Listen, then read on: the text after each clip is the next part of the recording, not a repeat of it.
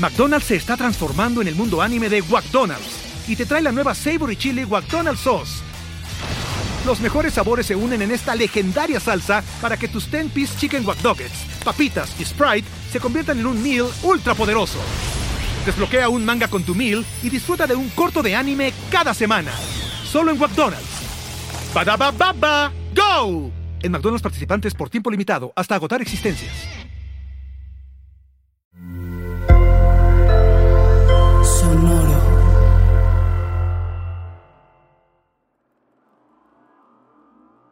Hola, ¿qué tal? Bienvenidos a un nuevo episodio de Mundo Futuro, el principio del fin. Mi nombre es Jorge Alor, grabando desde la Ciudad de México. Y como en todos los episodios, está desde la ciudad de Seattle, Washington, el hombre que, que empezó a los sus 25 años siendo el editor de la revista Sputnik y después llegó Microsoft para robárselo a ser una de las cabezas de una plataforma de videojuegos llamada Xbox, no sé si le suene. Y después de ahí se lo llevaron a la ciudad de Seattle, Washington, a ser una de las cabezas del videojuego Minecraft.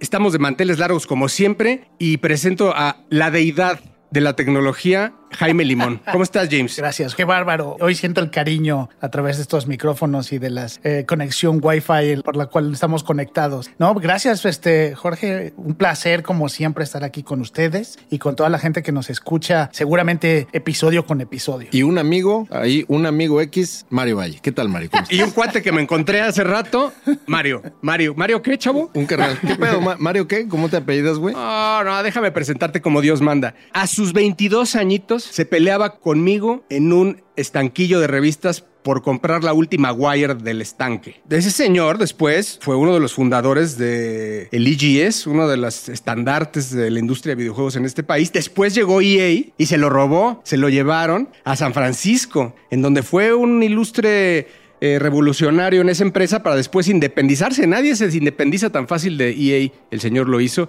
El señor se llama Mario Valle y tengo el orgullo de ser su hermano y su carnal. Está aquí con nosotros como en todos los episodios.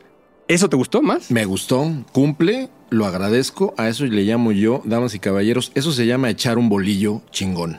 Echar un bolillo es lo que yo voy a pedir que ustedes hagan dándole subscribe a este podcast que es de confianza, es hecho con cariño, producido por el gran Emilio Miller que está ahí detrás. Y yo también les doy la bienvenida a Mundo Futuro. Vamos a tener un programa muy interesante. Vamos a hablar, como lo han visto, de estos pedazos de futuro que Jorge decía. Estamos convencidos de que viene un final en distintas industrias, en distintos mercados y en distintas tendencias tecnológicas y no va a ser la excepción el programa del día de hoy. Bienvenidos. Mundo Futuro, el principio del fin. Mundo futuro. Mundo futuro. Mundo futuro. El principio del fin. Es una producción de Sonoro. Con Jorge Alor, Mario Valle y Jaime Limón.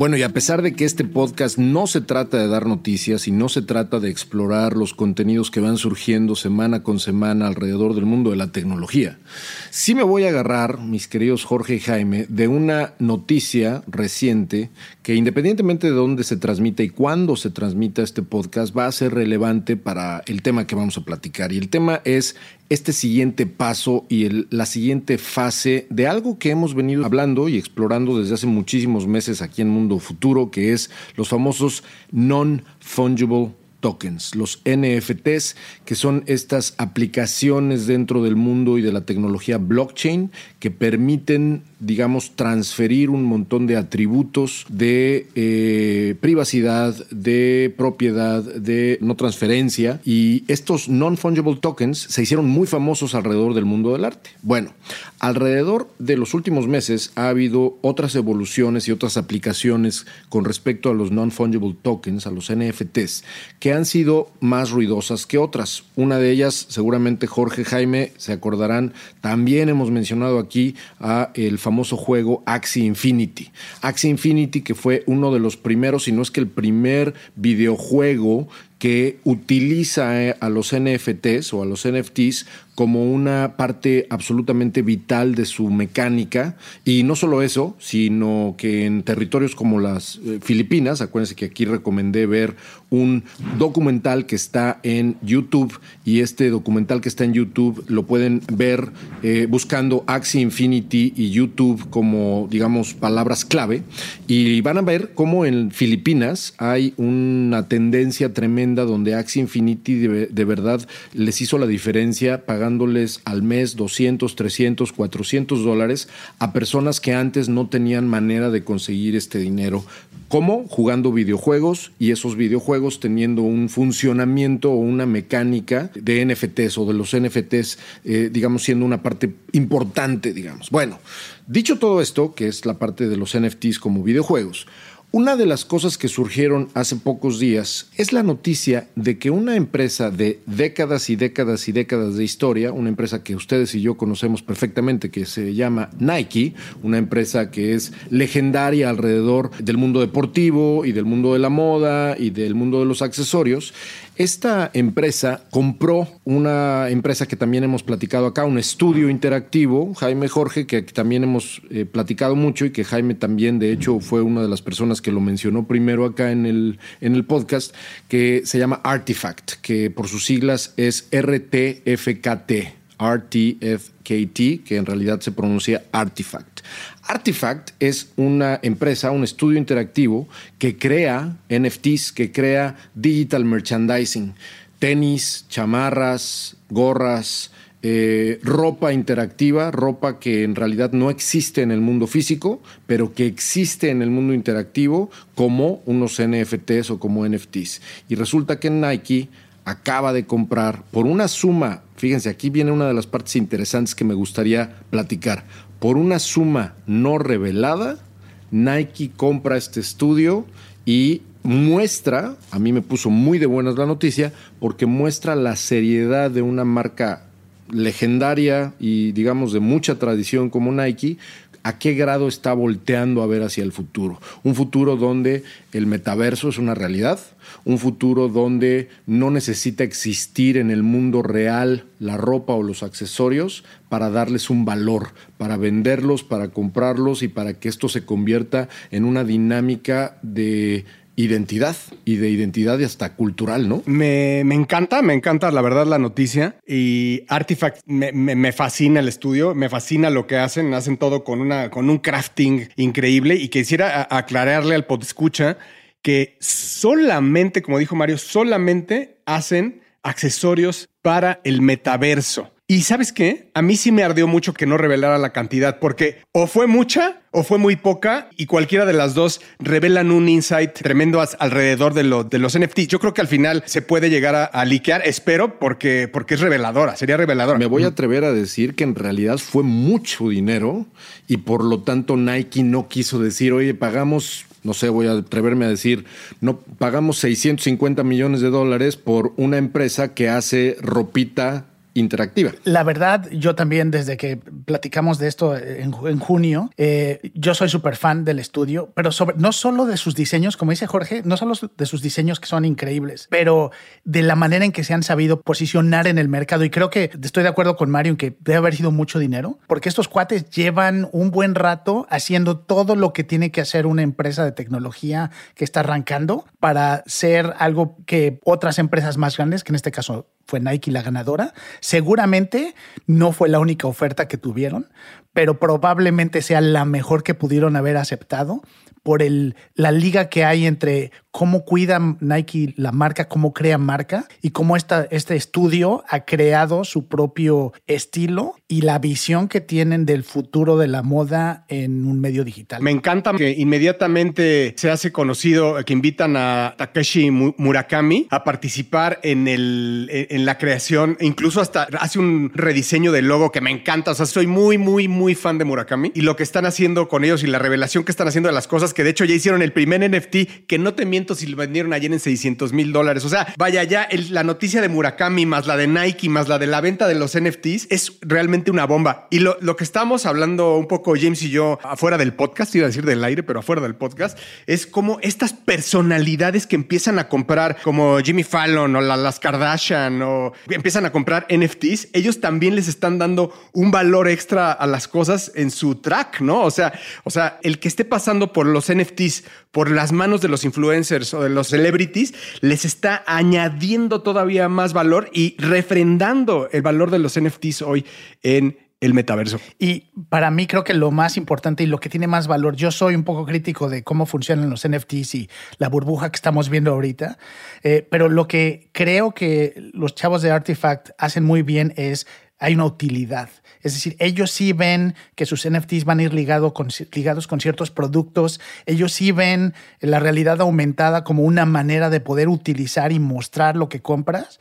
Entonces, este, creo que dentro de todas las, y sobre todo además los videos que producen para mostrar ¿no? y anunciar las cosas que hacen, son algo que además, aunque no sea una realidad, no, no vas a salir a la calle y ver a la gente así hoy, pero yo creo que esa es su visión y te lo venden perfecto. Es una de las cosas que yo creo que más me gustó alrededor de esta noticia. El hecho de saber que Artifact y ahora Nike están volteando a ver al futuro con una claridad muy, muy por encima de otras cosas que ya habíamos visto. Eh, por ejemplo, yo estuve, como ustedes saben, en, a principios de noviembre en la ciudad de Nueva York en un evento de NFTs, ¿no? El, el NFT New York City.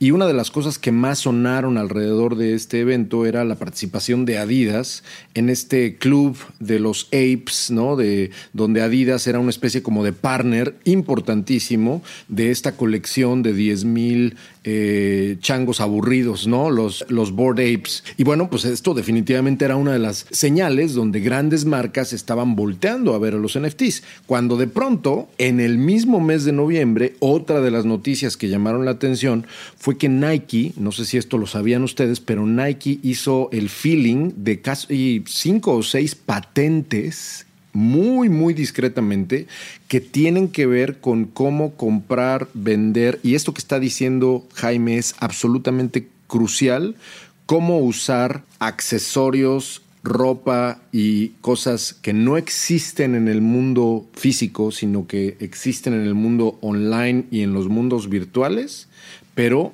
imagínate cómo Nike hace el feeling de una patente o de cinco patentes relacionadas con el desarrollo de tecnologías que tienen que ver con la distribución y la creación de ropa, accesorios, tenis, etcétera, etcétera, que no existen. Esto a mí me rompió la cabeza en el momento en que yo conecté los puntos de el feeling de las patentes de Nike con la compra de Artifact, dije, estos güeyes ya están viendo el futuro donde los lentes son una realidad, el futuro donde la realidad aumentada y la realidad virtual y la realidad mixta son el intercambio computacional más presente que el mismo teléfono celular. Y eso, aquí lo hemos platicado, puede suceder en 10, 15, 20 años, pero están ahí. No, es que, es que eso es lo increíble y ahí quería hacer una pausa. O sea, probablemente hace un año ni siquiera estábamos mencionando, Mario, la palabra NFT. Eso sí. Hoy en día, a meses, a meses de haber hablado de los primeros NFTs, de la, de- del video que hicieron de Banksy, eh, de, los, de los primeros, vaya, eh, ejercicios en el mundo que se hicieron de NFTs, hoy en día estamos hablando que las grandes marcas, Nike, Zara, empiezan a meterse a- a- al metaverso. Así es. Eso, eso es en meses. Eso es, lo- lo- ahorita que decías la palabra años, no, es que estamos viendo los cambios rápidos y cómo está estos choques entre el mundo de, quiero decir, de los videojuegos, como dijimos, que se empezaron con Second Life y toda esta, eh, esto que sí que se vino gestando durante años, cómo ha chocado con el tema del VR y el blockchain. Hoy en día estamos viendo cómo se está en nuestra cara haciendo el setup de algo que viene impresionante, que ya habíamos hablado en otros capítulos de si el metaverse es hoy en día realidad o hype y dijimos que era más hype. Les pregunto hoy y te pregunto a ti, Mario, que has estado, llevas la noticia, has estado en Nueva York, el NFT hoy es realidad o hype? Totalmente una realidad que está hypeada, sin duda, ¿no? Está, hay una burbuja y un comportamiento eh, muy, muy entusiasmado, eh, pero definitivamente estamos viendo como una de las cosas que platicamos alrededor de los NFTs eh, que es que va a suceder lo mismo que sucedió con el punto .com, donde el punto .com llegó a ser una burbuja, pero necesitó un madrazo como para que esto continuara. Bueno, yo creo que es lo mismo que está sucediendo. A mí me encantó la noticia, no por la noticia, sino por lo que nos dice la noticia del futuro en el mediano y en el largo plazo. Y, creo que lo que estamos viendo con Artifact es ya el, el cambio a algo real es decir, a, una utilidad real para los NFTs, muy palpable, y que si todos los chismes de que Apple el próximo año ya saca sus lentes son realidad, yo les apuesto que en un año, en un año de hoy que estamos grabando este podcast, vamos a estar viviendo ya la moda AR a todo lo que da. Me encanta, me encanta. Tengo una pregunta para Mario que hablábamos fuera del podcast, James y yo, y no la escuchaste.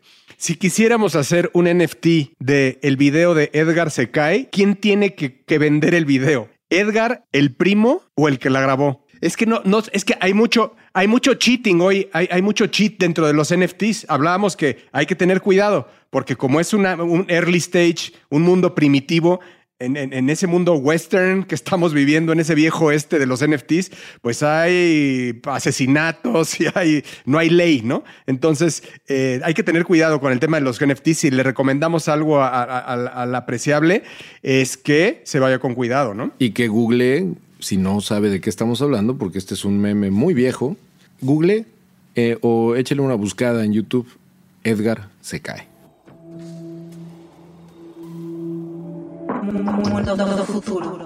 Pues fíjense que estuve hojeando un libro que, por cierto, tengo autografiado y debe de valer una lana, que es de Al Gore, que seguro ustedes lo conocen, que se llama The Future. Inclusive yo creo que lo pueden haber leído. Es un libro del tamaño de una Biblia y lo escribió Al Gore en el 2013 y básicamente lo que hace es hablar de las tendencias que vienen eh, en el mundo y cómo las tendencias tecnológicas van a cambiar al mundo. Eh, y nada más para contexto, Al Gore, eh, vicepresidente de Estados Unidos, en algún momento y que mucha gente dice presidente. Y una de las personas que abanderaron en la administración de Clinton justamente el crecimiento y comercialización de Internet. Así es, así es, un visionario, soy muy fan. Eh, y obviamente quien empezó con el gossip tan fuerte del, cambio climático, ¿no? de su famosa TED Talk que recorrió el mundo.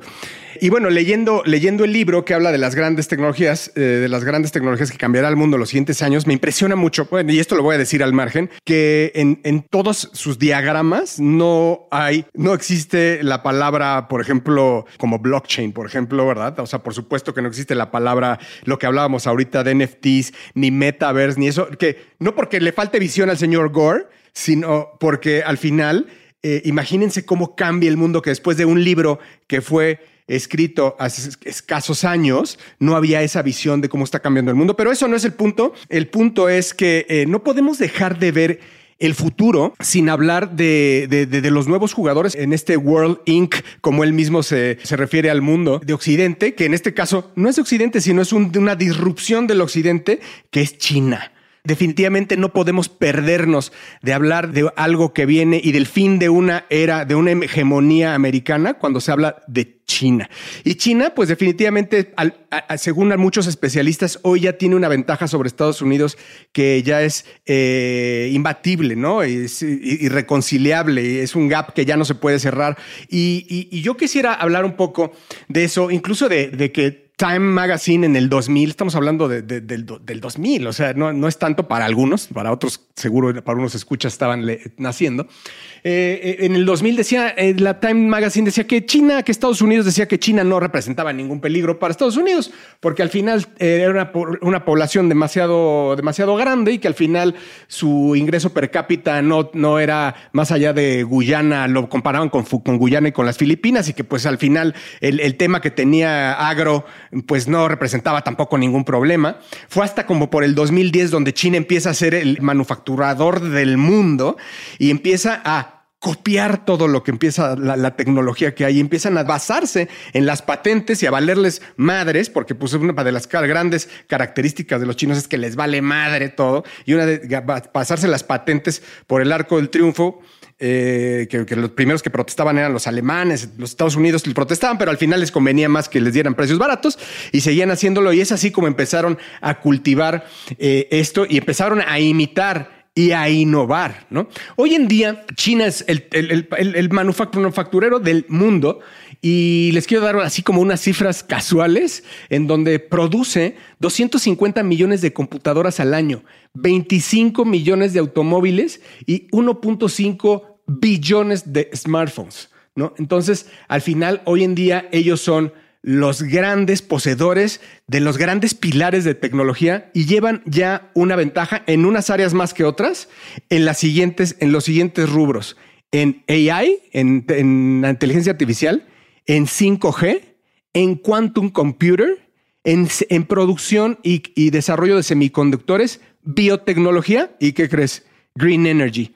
Entonces, imagínense, en todos estos ya llevan, ya llevan una ventaja. Hay, una, hay un documental en Netflix que, que no recuerdo cómo se llama, pero bueno, échenle una buscada en Netflix eh, a estos documentales que tienen que ver con desarrollo político, económico, etcétera. Y hay un capítulo en esta serie de documentales que habla justamente de China. A mí me impactó ver cómo en perspectiva, Jorge, ustedes saben que me dedico también a la inversión en mercados públicos. Y, por ejemplo, el SP500, que es el índice más importante de Estados Unidos en términos económicos, el, mercado de stocks, de acciones más importante, de 1989 para acá, me acuerdo muchísimo de este dato, de 1989 para acá, ha crecido aproximadamente un 4.4x, o sea, se ha reproducido 4.4x. La deuda de Estados Unidos 3.9x. El mundo como tal, la economía del mundo de 1989 para acá ha crecido 2.3x. ¿Cuánto creen que ha crecido de 1989 para acá? China. 14.1x, cabrón. 14.1x de 1989 para acá. El segundo lugar es el SP500, habiendo crecido 4.4x. No hay nada, ninguna otra entidad, aparato económico ha crecido tanto como China de 1989 a la fecha. Yo soy de los que creo, Mario, que la ventaja que ya sacaron es irremontable. O sea, a mediano plazo es, ya se convirtió en irremontable. Y quiero hacer, les decía que quería hacer un doble clic en dos cosas que me preocupan un poco, que es la ventaja que llevan en, en esos pilares que te dije, en dos cosas quisiera hacer doble clic, que es eh, la inteligencia artificial y, y, la biotecnología. La, ventaja eh, que ya llevan en temas de biotechnology en CRISPR, sobre todo. Bueno, pero vamos al, al ahí. Eh, en, temas de, por ejemplo, de voice, de voice recognition, de reconocimiento de voz, tienen un startup que se llama iFlyTech, que tiene más de 700 millones de usuarios. Básicamente más del doble de los usuarios que puede tener Siri hoy. Entonces, imagínate esa iteración, esa iteración cómo está alimentando la inteligencia artificial de ese startup que tienen, ¿no? Eh, hablando en temas de, de, fintech, por ejemplo, pues la inteligencia que está generando WeChat, que tiene 900 millones de usuarios, 900 millones de usuarios, que sabemos que WeChat es parte del gobierno, parte del gobierno y que además esa data la usa para muchas otras cosas y parte de la, iniciativa de, la iniciativa privada, entre comillas, de, China. Sí, es lo que te iba a decir justo, ¿no? Que al final del día en China todo, el gobierno está, es parte de todo, es socio de todo lo que existe, de innovación, empresas, etcétera. Y, y lo que dices, el volumen, simplemente el volumen al que pueden llegar, con el que pueden probar, el número de usuarios de cualquier servicio, aunque no crezca mucho con que toques a un 5% de la población en China y eso es lo que ha hecho que durante mucho tiempo la mayoría de las empresas quieran entrar. Ah, ahora, el, de, este lado, de lo que me ha tocado ver aquí, a, mí, no sé, a, ti Mario también con estas empresas americanas, es el miedo que siempre existe a que cualquier cosa que pones en China, tienes que pensar que la, la propiedad intelectual de lo que pones ahí siempre está en riesgo, ¿no? Que, eh, que China, eh, por la manera en que están montadas las empresas en China, el gobierno y otras empresas pueden llegar a tener acceso a esa información. Y lo que tú dices, Jorge, con esa base, invirtiendo, el gobierno, pues despegan y tienen la posibilidad de probar y tener acceso a estos, este, a este porcentaje de población que les ayuda a desarrollar tecnologías rapidísimas. Así es. Eh, es que imagínate lo que estás diciendo. Imagínate, ellos tienen, en WeChat tienen 900, eh, decía que tenían 900 millones de chinos usándolo contra un Apple Pay, por ejemplo, que tiene 44 millones. O sea, no hay, no hay, no hay competencia alguna. ¿no? En términos de face recognition, por ejemplo, tienen su software que es propiedad del gobierno que puede reconocer la cara de 1,4 billones de chinos en segundos. ¿no? O sea, imagínate eso. Y una de las cosas que son muy impresionantes de China es eh, la, manera en que han utilizado la tecnología tan rápido y han implementado cosas como el dinero electrónico. Es uno de los países donde más rápido se empezó a utilizar dinero electrónico entre la población. Y bueno, mucha gente lo que dice es que mientras más pases a electrónico, pues más es más controlable, ¿no? Entonces, no puedes controlar el efectivo, pero cualquier transacción digital, el gobierno tiene visibilidad y así con toda esta tecnología que mencionas. Que me encanta, James, porque estamos hablando de que en China se está, está transformando el dinero y están, estaba, aquí en México hace dos años todavía estaba la conversación si, si desaparece o no desaparece el efectivo. Hoy en día estamos hablando, nuestra conversación, y por cierto, no se pierda nuestro próximo podcast, es si desaparece o no desaparece el dinero institucional. Ya olvídate de las transacciones, ¿no? Este, pero bueno, sigamos en el tema de China. Eh, fíjense que hasta hace cinco años todavía eh, había dos unicornios chinos entre las siete grandes empresas de tecnología.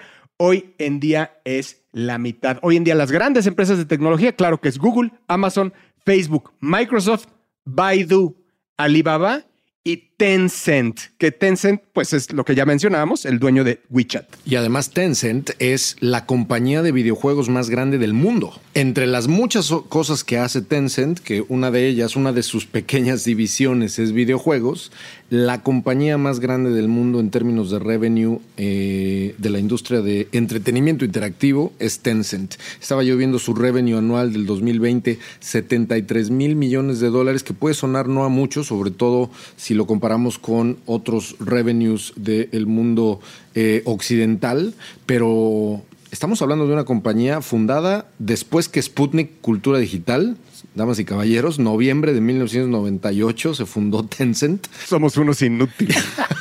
y hoy en día, hoy en día, esta compañía tiene un equity valuado en más de 120 mil millones de dólares que la hace una de las compañías, como bien dijo Jorge, líderes de tecnología.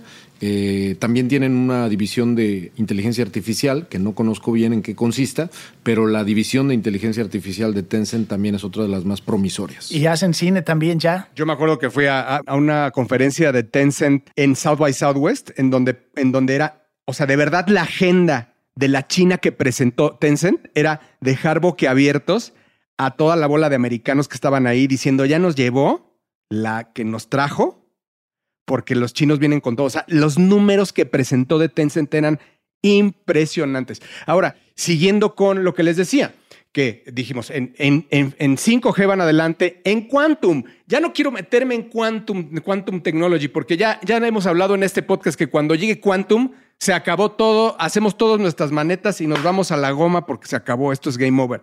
Pero bueno, en Quantum ellos van adelante, además de son los dueños de los semiconductores, o sea, son los dueños de los chips del mundo y de la manufactura de todo el mundo y ahora de Green Energy. Pero quiero hacer doble clic también en la biotecnología. Ellos van, no quiero decir la palabra, pero la voy a decir entre comillas, sin escrúpulos hacia adelante. Van, son los primeros que ya están clonando humanos, han estado tienen en el libro de, de Al Gore, dice que desde el 2011 en Shenzhen, en, el, se llama China's National Gene Bank en Shenzhen, ya estaban haciendo la identificación de determinar cuáles son los genes que hacen a un, humano más inteligente, poniendo a mil chavitos prodigios gringos contra mil chavitos normal. Eh, y esto lo estaban haciendo en el 2011, tratando de usar la genética para transformar. O sea que no duden que hoy 10 años después, a lo que vamos y a lo que vivimos en años perro, ¿cómo estará el tema con CRISPR? ¿Y quiénes pueden ser sin escrúpulos, pueden dar el siguiente paso hacia el ser humano hacia el siguiente, al, trans, al transhumanismo, al transhumanismo, ¿no? O sea, a, a, darnos ese reboot, pero que fuera, imagínense si no nos vemos como una sola tierra, sino como una, como raza, que es como ellos lo ven, como para ser ellos la siguiente hegemonía de este planeta. Acabas de tocar yo creo que el punto más importante de la razón por la cual es una conjunción de factores impresionantes, sobre todo la gran población que tiene, sin duda, pero acabas de tocar el punto al que yo quería llegar comparando con la región latinoamericana. Vamos a ver.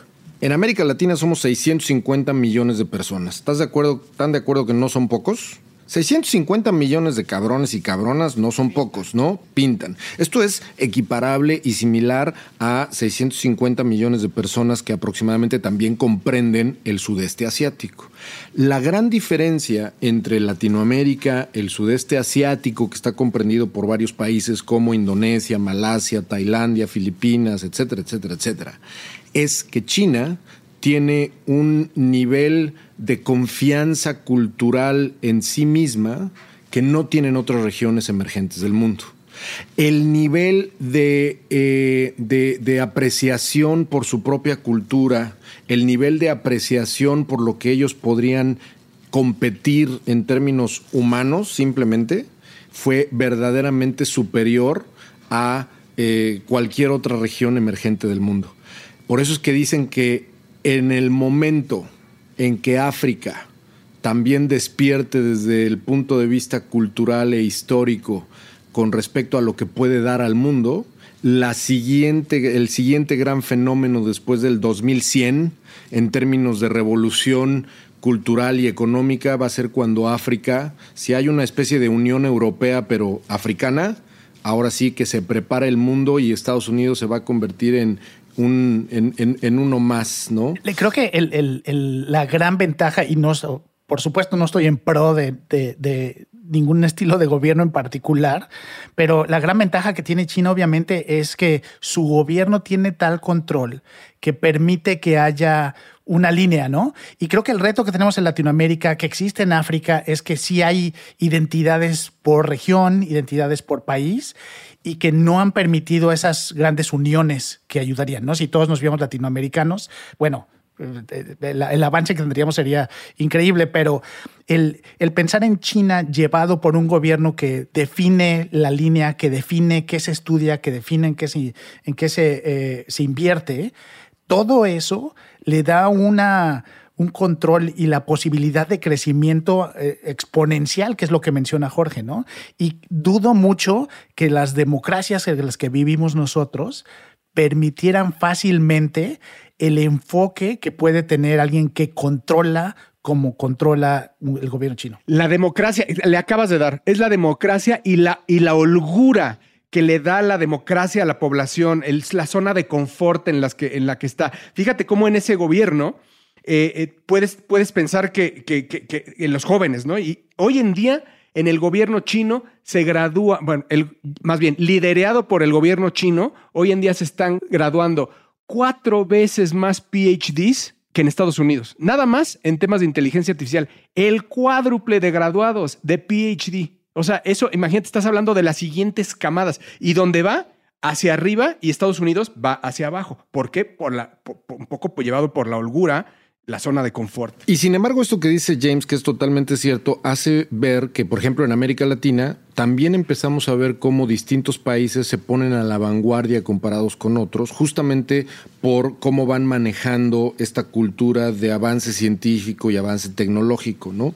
Colombia, por ejemplo, es uno de los ejemplos que a mí, a mí me fascina, Colombia como ejemplo de todo, un saludo a Pasto, Colombia, por cierto, pero específicamente Colombia o Chile o Argentina, que son poblaciones en comparación con México y con Brasil más pequeñas, tienen en muchos campos, a nivel científico y tecnológico, tres, cuatro pasos adelante que México en muchos aspectos. Justamente, y, con esto no estoy rebatiendo nada de lo que dijo Jaime con respecto al tema de democracia, sino también tiene que ver con tamaño, ¿no? O sea, con, una dinámica donde si eres más chiquito te tienes que poner un poco al, al, al brinco, sobre todo si tienes la capacidad de hacerlo. Entonces, yo creo que algo también a nivel fenómeno cultural y de identidad está pasando con China desde hace tres décadas y es lo que estamos empezando a ver ahora. A mí mi mayor preocupación, por un lado, es mencionar esta fortaleza que puede venir de un gobierno que controla, pero el miedo que me da también eh, el, el, el corte que hay hacia y el control hacia la innovación, la posibilidad de innovación, la libertad de cátedra en algunos casos. Y cuando empiezas a hablar, a, empiezas a escuchar a alguien que habla de este, innovación y ciencia para el pueblo para beneficiar al pueblo, eso a mí me da mucho miedo porque entonces estás ya cerrando las, las posibilidades de lo que la gente quiera desarrollar, estudiar en tecnología, porque si no se cuadra a lo que el gobierno, la visión de gobierno define como para beneficio del pueblo, eh, pues ahí se, ahí se acaba, ¿no? La, la, innovación como la conocemos. Totalmente, James, totalmente. Y, y, por eso digo, nosotros somos apolíticos, apartidistas y además pues tampoco nos escuchan nada más en, somos mexicanos, pero nos escuchan en, muchos países de habla hispana y eso pues, pero, pero a ver, creo que China es un ejemplo de hacia dónde va la agenda, hacia dónde se está moviendo el, el, el mundo. No podemos hablar de futuro si no hablamos de China. Así es, así. No podemos hablar de futuro si no hablamos de China. ¿Y dónde está lo que ya está funcionando? No es un proyecto de país, es una realidad contundente y absoluto que sin duda marcará el principio del fin de una eh, gran, gran era que fue la dominación de Estados Unidos por los, en los últimos 100 años. Sí, no, y, y creo que lo que se vuelve interesante es Creo que nunca nos hemos imaginado un futuro donde la influencia cultural de China tenga mayor impacto que la del oeste. Y eh, podemos llegar a eso. Yo me acuerdo que íbamos a Japón, estamos yendo a Japón a principios de los 2000, cuando no existía China en el mapa de tecnología todavía. Este era sinónimo de un basurero.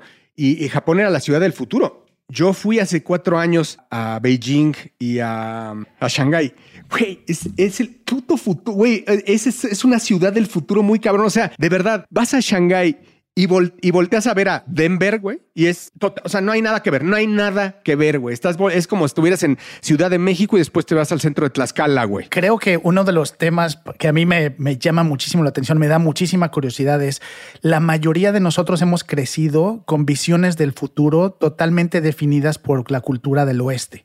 ¿no? De cine, libros, todo lo como nos imaginamos el futuro es en base a la tecnología que conocemos y lo que leemos y vemos eh, del oeste. Con todo lo que estamos discutiendo ahorita de China y su, crecimiento y su mayor influencia en definir el futuro del mundo y de la humanidad, creo que entonces también algunos de esos valores diferentes y esas visiones van a empezar a permear más allá de sus fronteras, ¿no? Que, es lo que busca cuando invierte en medios de cultura como eh, videojuegos o, este, o contenido como cine, eh, en poder tener más influencia y dar ese mensaje, pero creo que yo nunca me he imaginado mi futuro como un futuro dictado por la cultura de China.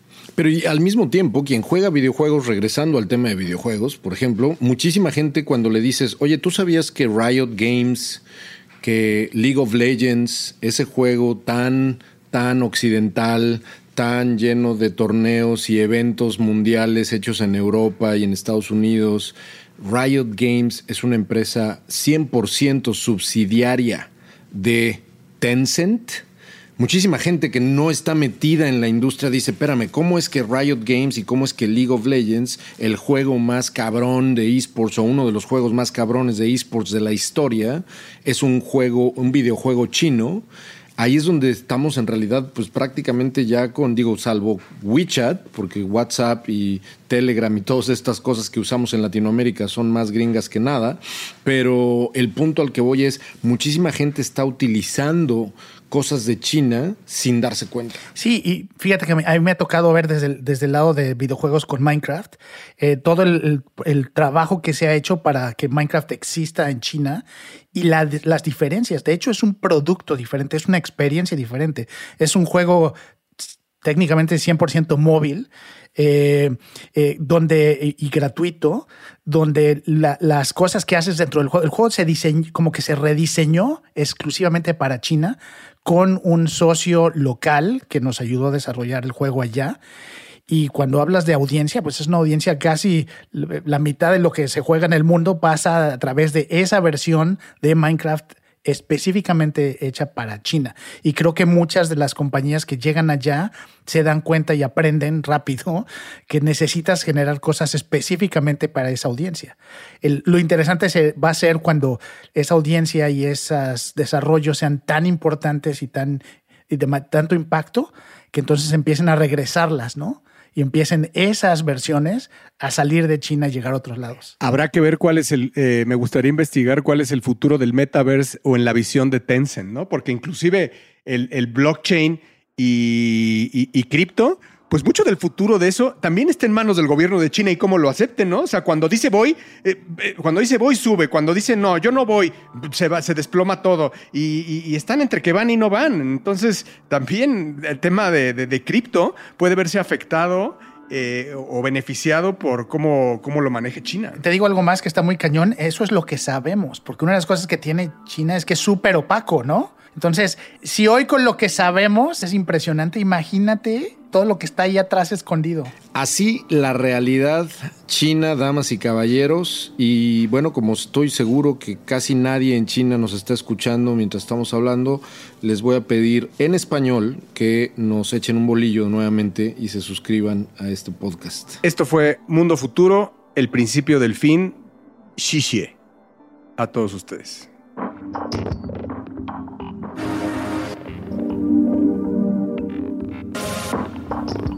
Mundo Futuro. Mundo Futuro es una producción de Sonoro. Suscríbete a Mundo Futuro en Spotify, Apple Podcasts o en tu plataforma predilecta de streaming.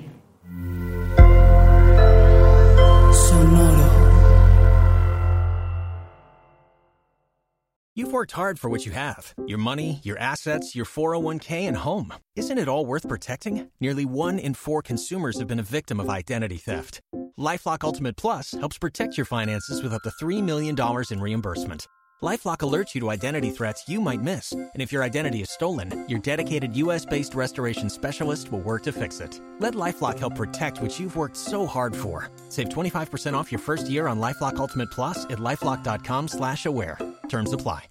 Hello, it is Ryan, and I was on a flight the other day playing one of my favorite social spin slot games on ChumbaCasino.com. I looked over the person sitting next to me, and you know what they were doing?